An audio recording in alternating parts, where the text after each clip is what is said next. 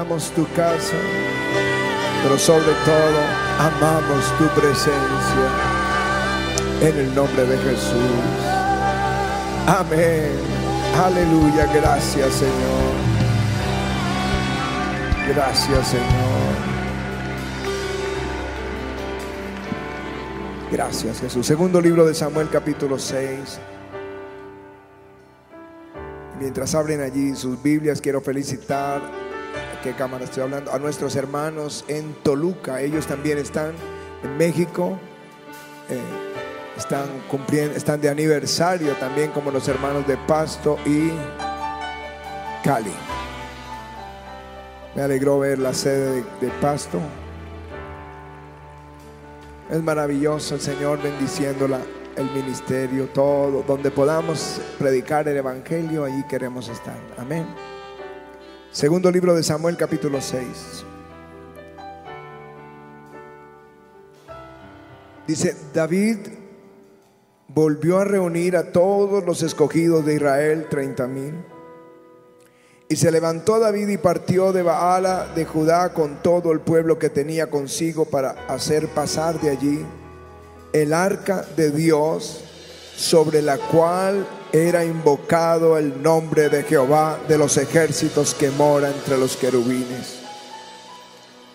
Pusieron el arca de Dios sobre un carro nuevo y lo llevaron a la casa de Abinadad. Di conmigo Abinadad.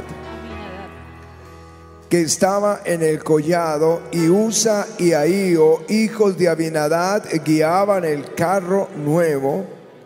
Y cuando lo llevaban de la casa de Abinadad, que estaba en el collado con el arca de Dios, Ahío iba delante del arca.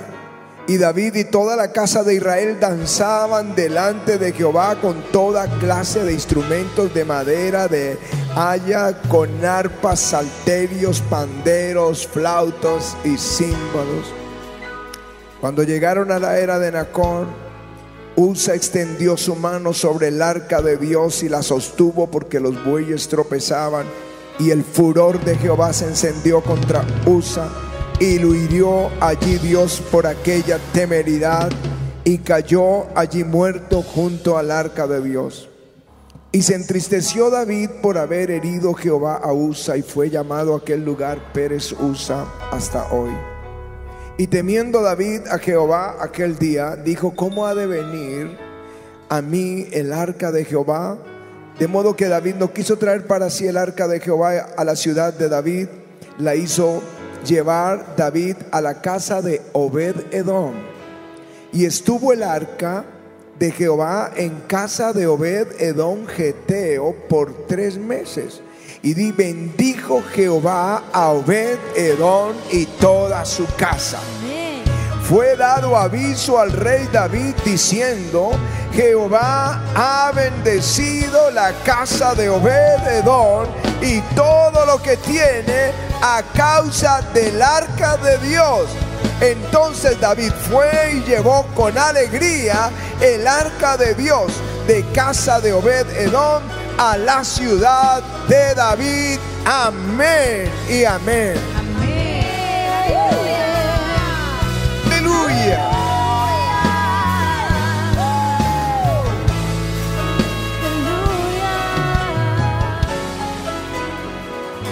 Hay una ilustración que la he utilizado varias veces para cuando estoy hablando a los pastores y hablando de lo que significa una nueva generación ungida.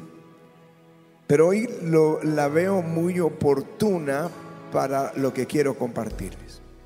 Esto sucedió en los Estados Unidos, en un parque natural.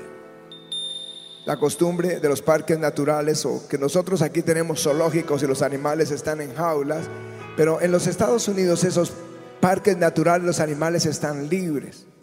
Conocimos el de Chicago y, pasea uno y ve los animales en, en el campo libres, gigantesco. Bueno, en ese parque tenían un problema financiero y evaluando cómo ajustar el presupuesto, encontraron que los elefantes consumían mucho del dinero del presupuesto y no sabían qué hacer porque tenían muchos elefantes. Así que resolvieron sacar todos los elefantes viejos y dejar solamente los jóvenes y ajustar de esa manera su presupuesto. Pero lo que sucedió es que un 15 días después aparece un rinoceronte despedazado, totalmente despedazado, y todos pensaban, ¿cómo puede suceder esto? Y vuelve a suceder lo mismo unos días después, otro rinoceronte despedazado, y luego ocho días después lo mismo, y luego casi a diario encontraban animales destrozados en ese parque natural. Y todos buscaban quién pudiera ser esos cazadores furtivos que están destruyendo el parque. Hasta que encontraron que era una pandilla de elefantes jóvenes que estaban destruyendo todo a su paso. Y no sabían cómo controlarlos. De esa manera alguien sugirió, ¿por qué no traemos a un elefante mayor, uno de los ancianos que sacamos, y lo ponemos en, entre la manada a ver qué sucede. Y efectivamente la casa se puso en orden. Los elefantes se sometieron y estaban en orden, sometidos a un elefante viejo. Algo similar es lo que sucedió en el tiempo de los jueces de Israel. La Biblia dice que murió Josué, el liderazgo de conquista, y murió toda esa generación. Y se levantó una nueva generación que no conocía a Dios ni las maravillas que había hecho Dios con Israel. Tuvo Dios que levantar jueces esa es la historia del libro de los jueces. Ustedes pueden leerla. Ese texto está en jueces 2.10. Y a partir de ahí empieza una nación que lucha. Por lucha contra Dios, se aleja de Dios, se mete en idolatría como las naciones vecinas. Y cuando eso sucede, Dios quita su amparo y ellos caen bajo opresores y comienzan a vivir tiempos de angustia. El primero de ellos fue un rey que oprimió al pueblo llamado el rey de Mesopotamia. Y el pueblo fue oprimido ocho años. Y en ese en esa opresión comenzaron a clamar a Dios que librara al pueblo del opresor. Y Dios envía al sobrino de Caleb, Otoniel. Y el Espíritu de Dios viene sobre Otoniel y él libra la batalla y derrota al enemigo. Y la tierra tiene paz 40 años. Pero cuando muere el juez, nuevamente la, la generación que sigue se olvida de Dios. Y se aparta de él y Dios quita su amparo, su protección y caen en manos del opresor. Javín, rey de, Canaán, empezó a oprimirlos, a afligirlos por 20 años. Y ellos clamando cuántas naciones oprimidas por algún gobernante por 20 años. Pero si el pueblo clama, Dios puede hacer un cambio en esa nación. Bien, el pueblo de Israel comenzó a clamar y Dios entonces usa a Débora, a una mujer profetisa que juzgaba a Israel. Y ella le habla a Barak para que se levante con diez mil de Israel y vayan a la batalla. Y Dios entonces le da la victoria, acaba al opresor, al capitán que tenía 900 carros que los afligían, fueron derrotados y vino paz por 40 años. Pero mueren los jueces y se levanta una generación que no conoce a Dios. Así es que Dios llama a Gedeón. Los madianitas los oprimían siete años. El pueblo comenzó a clamar. Dios le dijo, pues vayan a sus falsos dioses. Ustedes me abandonaron. Pero la escritura lo describe en Isaías 63 cuando dice, en toda angustia de ellos él fue angustiado el pueblo comenzó a clamar y Dios se conmovió y se levantó. Ungió a Gedeón y libró la batalla y el pueblo fue libre. Esa es la historia. Muere el juez y el pueblo se aparta. Es un Dios, lo, lo tienen como un Dios bombero. Solo cuando la casa se está quemando. Yo veo un peligro gigantesco en las siguientes generaciones y es una un clamor en mi espíritu. Aún Moisés, semejante hombre de Dios, el líder más grande del Antiguo Testamento. Su hijo, Gersón, fue sacerdote y su nieto, su nieto permitió la idolatría. Dice, dice el texto en, el libro de jueces, los hijos de Dan levantaron para sí la imagen de talla. Dios había prohibido que adoraran imágenes. Y Jonatán, hijo de Gersón, hijo de Moisés, él y sus hijos fueron sacerdotes en la tribu de Dan hasta el día del cautiverio de la tierra. Así estuvieron levantada entre ellos la imagen de talla que Micaías había hecho todo el tiempo que la casa de Dios estuvo en Silo. Más de 360 años. El nieto de Moisés y su descendencia permitiendo la idolatría. Los grandes movimientos de Dios vienen porque hay una generación inconforme con la tibieza, con la religiosidad, pero apasionados por Dios realmente apasionados por Dios. Y por causa de esa búsqueda apasionada, Dios envía avivamiento. Dios responde. Vuelve a lo mismo. En toda angustia de ellos, Él fue angustiado. Y no fue un ángel, sino su pané, su gloria, su gracia, el respaldo de Dios que se levantó y peleó por ellos. Así han venido los avivamientos. Grandes hombres de Dios se han levantado en la historia. Me gusta la historia de los avivadores, la hemos estudiado con dedicación. La historia de John Wesley, la historia de Charles Finney, la historia de, Fox, de George Fox, de, de, otros predicadores que ahora se me, se me escapan, Dele Moody, eh, no sé, movimientos pietistas, movimientos metodistas, movimientos pentecostales, movimientos carismáticos, bautistas, grandes movimientos que han hecho impacto en la historia sus líderes con pasión, esa generación buscando a Dios. Pero la siguiente generación ni siquiera lo conoce. Claro, van a la iglesia. Continuamente llegan esas noticias que llegan de Apple a los celulares diciendo, eh, ¿por qué la gente dejó de ir a la iglesia en los Estados Unidos? No está hablando de las iglesias que Dios está levantando con fuego. Está hablando del tradicionalismo que abandonó a Dios, que no lo conocen. Es una generación que no conoce a Dios. Ahora, ¿cuál es mi preocupación y por qué este texto? Porque cuando lo estaba leyendo, el Espíritu Santo me habló. El texto dice que el arca fue traída por David a su casa y David estaba con todo el grupo de alabanza y todo el pueblo adorando a Dios.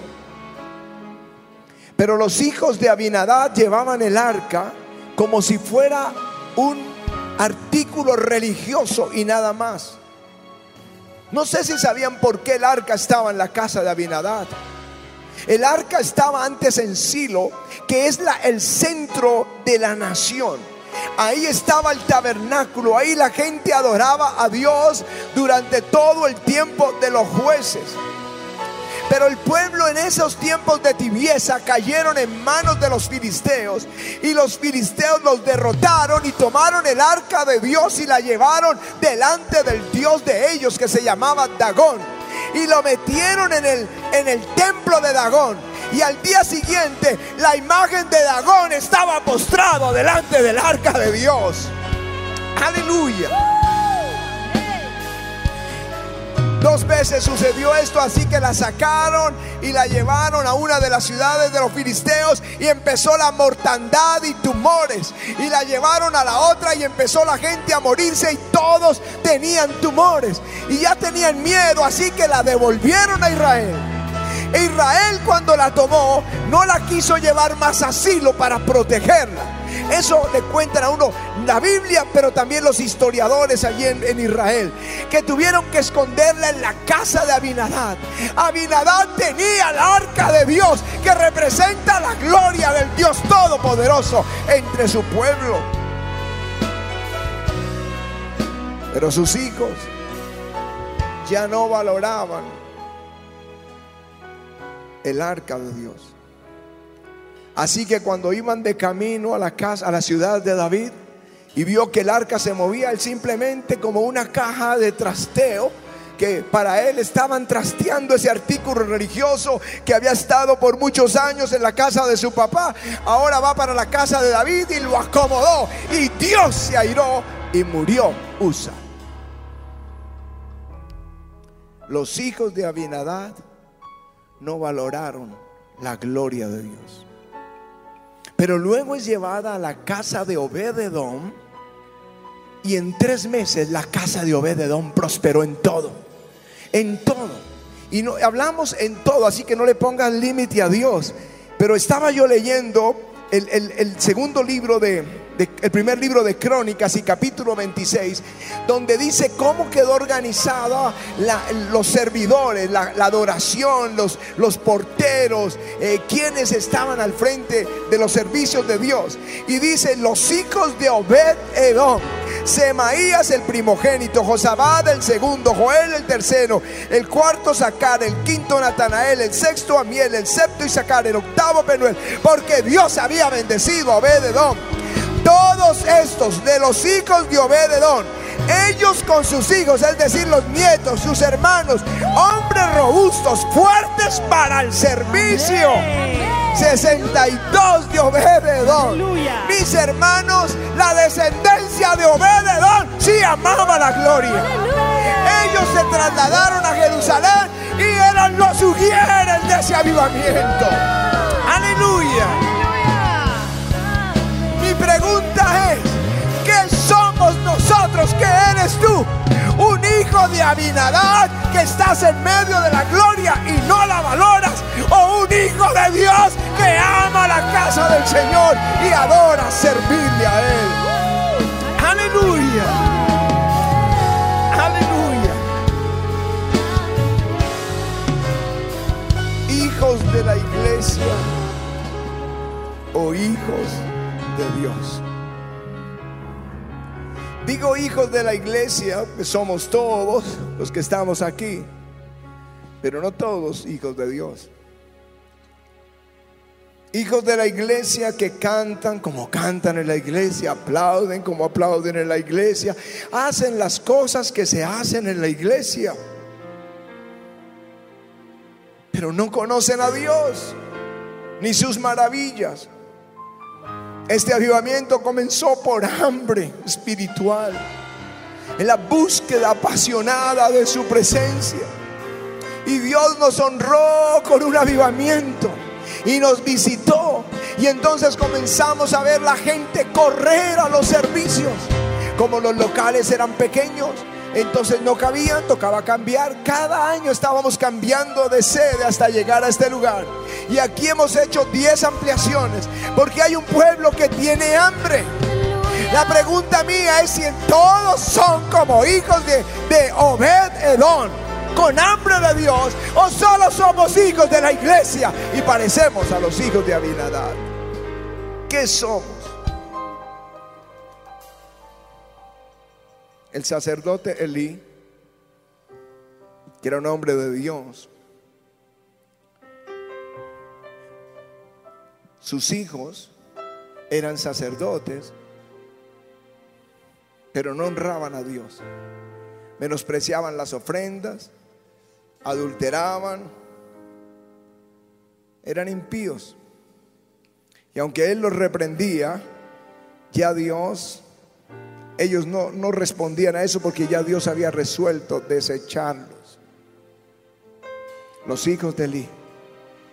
Y vino un profeta y les profetizó fuerte y les dijo, por tanto Jehová el Dios de Israel dice, yo había dicho que tú y tu casa y la casa de tu padre andarían delante de mí perpetuamente. Mas ahora ha dicho Jehová, nunca yo tal haga, porque yo honraré a los que me honran y a los que me desprecian serán tenidos en poco. Eran, estaban vestidos de sacerdote, hacían el servicio, pero no conocían a Dios. Nosotros todos somos llamados reyes y sacerdotes. Mi pregunta es si lo conocemos y las maravillas que Dios ha hecho. Frecuentemente les recuerdo cómo comenzó el avivamiento y las maravillas que Dios ha hecho, para que nunca lo olviden. Él es el que hace las maravillas en este lugar. Él es el que cambia las vidas, sana a las personas, libera a las personas, prospera, cuida, protege y el que nos lleva al cielo. Los hijos de Samuel, el profeta, cuando Samuel estaba viejo y se retiró y puso a sus hijos, toda la nación vino y dijo, no, ellos son hombres impíos, ponnos un rey que reine sobre nosotros. ¿Qué somos? ¿Hijos de Abinadad o hijos de Obed Edom? ¿Qué somos? ¿Hijos de la iglesia o hijos de Dios? Nuestra responsabilidad de enseñar a nuestros hijos en la fe. Nosotros teníamos que obligar. Yo me acuerdo, se paraban en primera fila y estaban así, bravos en el servicio, pero tenían que estar en el servicio. No es, hijito, ¿quieres ir conmigo? ¿Me acompañarías? Yo los oigo decir así. No. Mientras estén en nuestra casa, vamos a la iglesia. Vamos a adorar al Señor. Dios es el Señor de nuestra familia. Amén. Si fuera de casa, cuando se casan y hacen es otra cosa, pero en, los hijos en casa van a la casa del Señor. Y hoy son los ministros más influyentes de este avivamiento. Son predicadores, son maestros de la palabra. Y ahora están enseñando a sus hijos. Porque yo no quiero que sean hijos de Abinadad. Quiero que mis hijos, mis nietos y mis nietos sean hijos de Dios. Que sean como la casa de Obededón.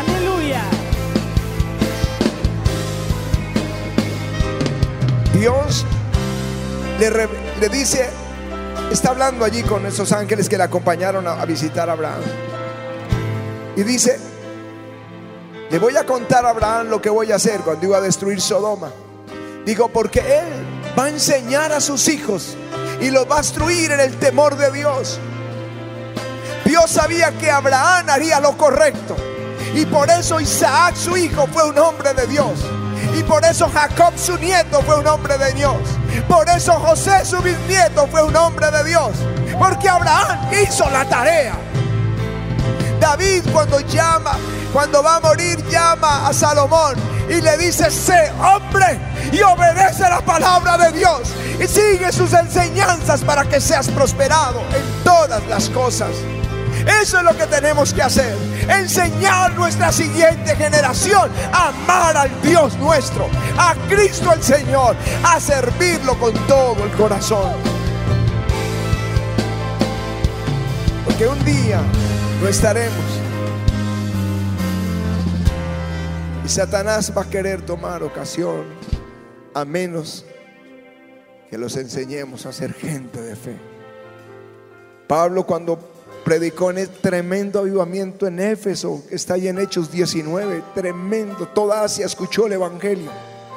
Pero cuando se iba, le dijo a los pastores que, que habían sido puestos allí, mirad por vosotros y por el rebaño en que el Espíritu Santo os ha puesto por obispos para apacentar la iglesia del Señor, el cual Él ganó por su sangre. Porque yo sé que después de mi partida entrarán en medio de vosotros lobos. Lobos rapaces que no perdonarán el rebaño. Y de vosotros mismos se levantarán hombres que hablen cosas perversas para arrastrar tras de sí a los discípulos. La palabra perversas en griego, otra mejor traducción es cosas deformadas. Salen de nosotros y enseñan allí a la gente cosas deformadas. Y esa es la tristeza cuando uno ve que corren de un lado a otro y cantan como la iglesia y parece que adoraran. Pero yo no sé si saben la diferencia entre adorar en espíritu y, en el, y otra con el alma. Ustedes ven un borracho y él canta con sentimiento y se le escurren las lágrimas, pero sigo siendo el rey. O le cantan al amor perdido y, y lloran. Y así cantan en, en los conciertos y lloran, pero no adoran. Nuestra adoración es del Espíritu, porque Dios busca adoradores que le adoren en espíritu y en verdad.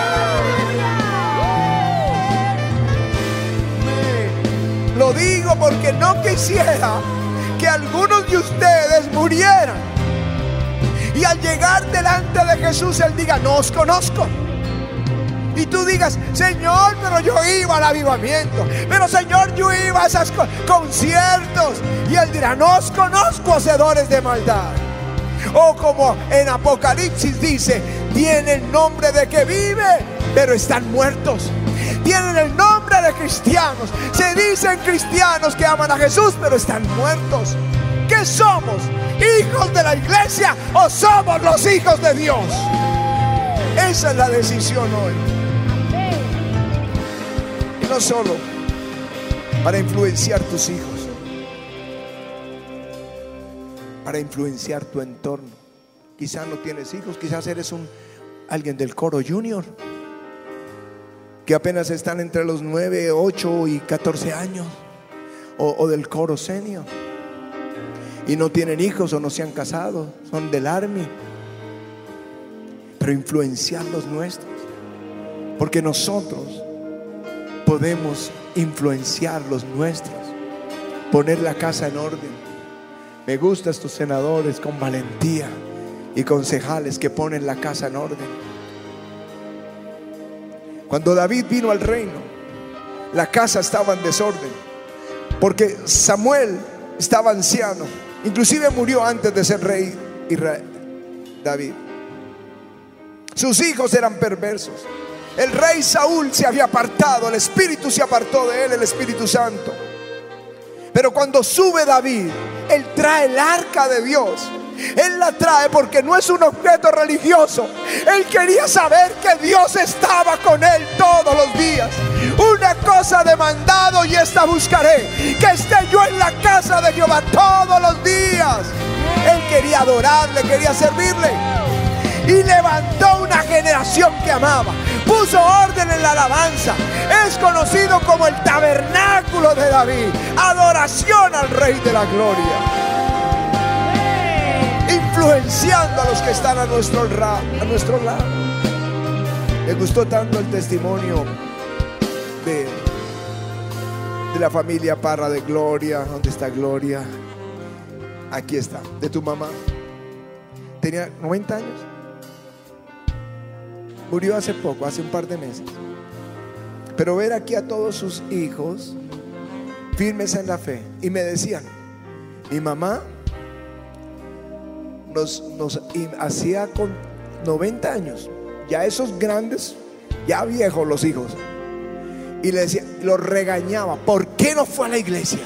Los reprendía, controlaba la hora de entrada y salida de ellos, pero levantó una generación para Cristo. Gloria es del ministerio. Eh, Gloria es del liderazgo y, y, y, no, Mary es del liderazgo y Gloria del ministerio. Sus hijos sirven al Señor. Levantó una generación para el Señor. Eso es lo que tú y yo tenemos que hacer. Tenemos que influenciar. Dios busca gente del Espíritu que tenga influencia, que afecte al que esté al lado.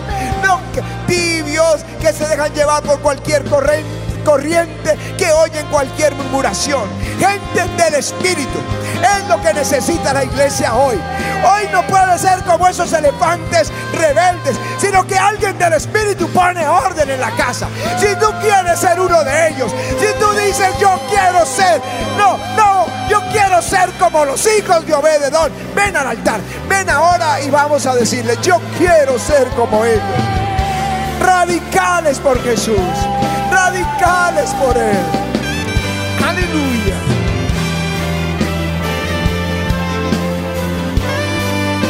Me extraña que el ministerio no corra por la bendición.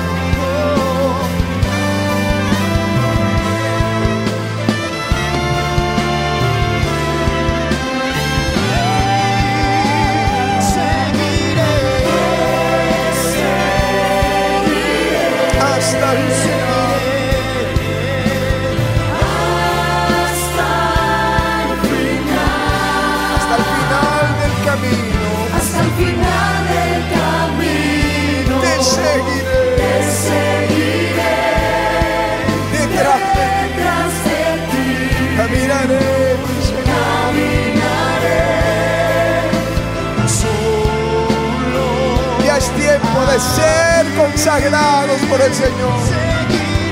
La gloria ha estado en este lugar. Alguien con pasión por su presencia, que levante su voz y se lo diga a Él. Te voy a seguir hasta el final del camino. Detrás de ti caminaré,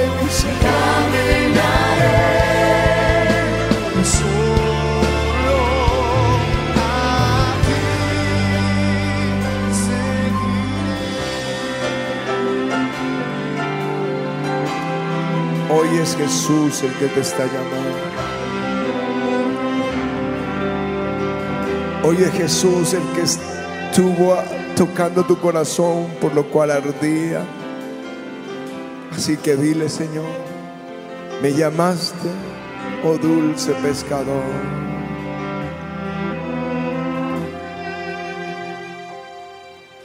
Llamaste, oh dulce pescado. Me dijiste, sígueme. Él te dice, sígueme.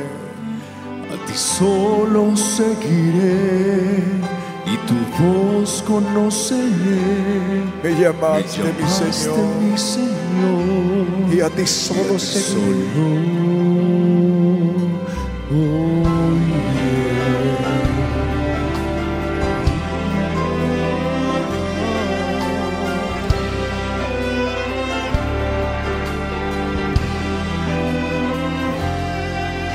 llamaste, oh dulce pescado.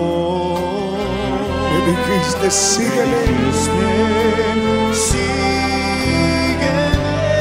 A ti solo seguiré. A ti solo seguiré y tu voz conoceré. Me llamaste, mi Señor, llamaste, mi Señor. y a ti solo oiré. Te seguiré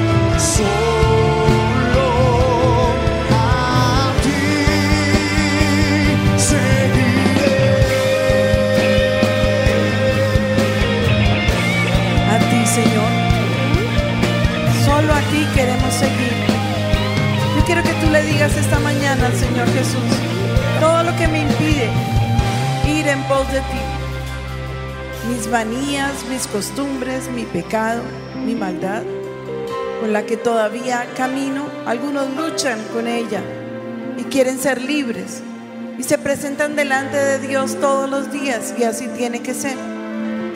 Pero algunos vienen y sencillamente se contentan con el mensaje, se alegran con el mensaje y salen con la decisión en su corazón de servir y de seguir a Cristo, solamente a Él. Pero en la mitad del camino se les olvida y vuelven a sus manías, a sus maneras, a sus costumbres, a su pecado. Y nosotros creemos que Dios no ve. Ah, ya le cumplí, estuve en la iglesia, diezmé, ofrendé, ayuno. Eso decía un fariseo presentándose delante del Señor. Pero había un publicano, no lejos de él, que no se atrevía a levantar su rostro del piso y que todo el tiempo estaba golpeando su pecho y estaba diciéndole, Señor, perdóname, tenme por digno. Y el otro se ufanaba de su gran religión. Pero el Señor dijo, ¿quién crees que entrará primero en el reino de los cielos? Obviamente el publicano, porque estaba arrepintiéndose, porque estaba luchando con su pecado. Y lo dijo el pastor muy claramente, pertenecer a avivamiento no te abre las puertas del cielo. Es una poderosa iglesia, es una bendición, es un avivamiento que Dios ha levantado para este tiempo final. Pero si tú vas y le dices, Señor, en el nombre de avivamiento, no va a pasar nada. Pero las puertas que se te van a abrir son en el nombre de Jesús, aquel que entregó su vida por ti, aquel que fue a la cruz por ti, aquel que pagó por tu pecado, por el nuestro, aquel que te entregó la bendición y el poder para ser una persona más que vencedora. Y es en ese nombre y solo en ese nombre que podemos entrar en su presencia. Pero si estás por allí como detenido en el camino y sientes que no avanzas, está el Espíritu Santo de Dios. Dios no lo dejó. Ahí está el Dios Espíritu Santo. Él te ayuda a levantarte. Él es el que te redarguye de pecado. Y Él es el que nos presentará delante de Cristo como a esa novia con ese vestido blanco de lino fino, resplandeciente, sin arrugas, sin mancha. No te sientas que estás solo luchando contra tu pecado. El Espíritu Santo de Dios está con nosotros. Y en tu debilidad, obviamente que Él te va a ayudar. Y en el nombre de Jesús vas a poder eliminar esas potestades de las tinieblas que operan sobre tu vida, sobre tu casa, sobre tus generaciones. Me gusta mucho el mensaje de hoy, porque nosotros siempre hemos proclamado, yo y mi casa serviremos a Jehová, como lo hizo Josué. Él exhortó al pueblo, le dijo, si quieren ir detrás de los baales, vayan, si quieren servir a dioses ajenos, vayan, pero yo y mi casa serviremos a Jehová. Y eso es lo que yo quiero que tú entiendas esta mañana. Ah, ¿De quién van a ser hijos tus generaciones? ¿Serán hijos de aquellos que veían el arca como un juguete, como un mueble más? ¿O como Obed Edom? Obed Edom. No. Eh, Obed Edom. Que tus hijos, que nuestros hijos, que nuestras generaciones, ¿cuántas generaciones pasarán antes que Cristo venga por su iglesia? Tal vez sea esta la generación que se vaya con Jesús. Tal vez pasen otros muchos años, el tiempo no lo sabemos, pero sí sabemos quién está sobre nosotros. Y Él demanda de nosotros santidad. Quiero que caminemos en santidad. Avivamiento, tenemos que caminar en santidad. Y santidad no es una nube propia, blanquear los ojos y sales a hacer lo que quieres. Santidad es comprometerte con Dios, es meterte con Dios, es adorar a Dios, es apasionarte por el Señor. Eso y nada más. De manera que yo quiero que pongas la mano ahí en tu corazón y que le digas, Señor Jesús, yo te quiero seguir a ti. Yo solamente quiero servirte a ti, no a mi carne, no a mis deseos. Ayúdame, Señor. No quiero caminar más como a mí me parece. Yo quiero, Señor, estar allí en esa noche, en esa gran escena que tú mismo vas a servir. Que no se diga que en avivamiento no se les ha exhortado a caminar en santidad. Porque dice la palabra que sin santidad nadie verá al Señor. Nadie. Gracias Espíritu Santo porque estás aquí entre nosotros. Purifica nuestros corazones esta mañana. Purifica nuestra vida esta mañana. Enséñanos, Señor, ese camino que va derecho hacia arriba, porque ese es el camino del creyente, todo el tiempo hacia arriba. Que no nos olvidemos, que no miremos hacia el piso, hacia abajo, sino que te miremos a ti, Señor. Que caminemos con la frente en alto y que podamos decir, le pertenezco a Jesús, a Él y solo a Él. Gracias te damos, Padre. Gracias, Señor. En el nombre de Jesús. Detrás, de ti caminaré. caminaré. Dile conmigo, ¿a quién sino a ti yo seguiré? detrás de ti, detrás yo caminaré. Caminaré. Díselo. ¿A quién? Sino a ti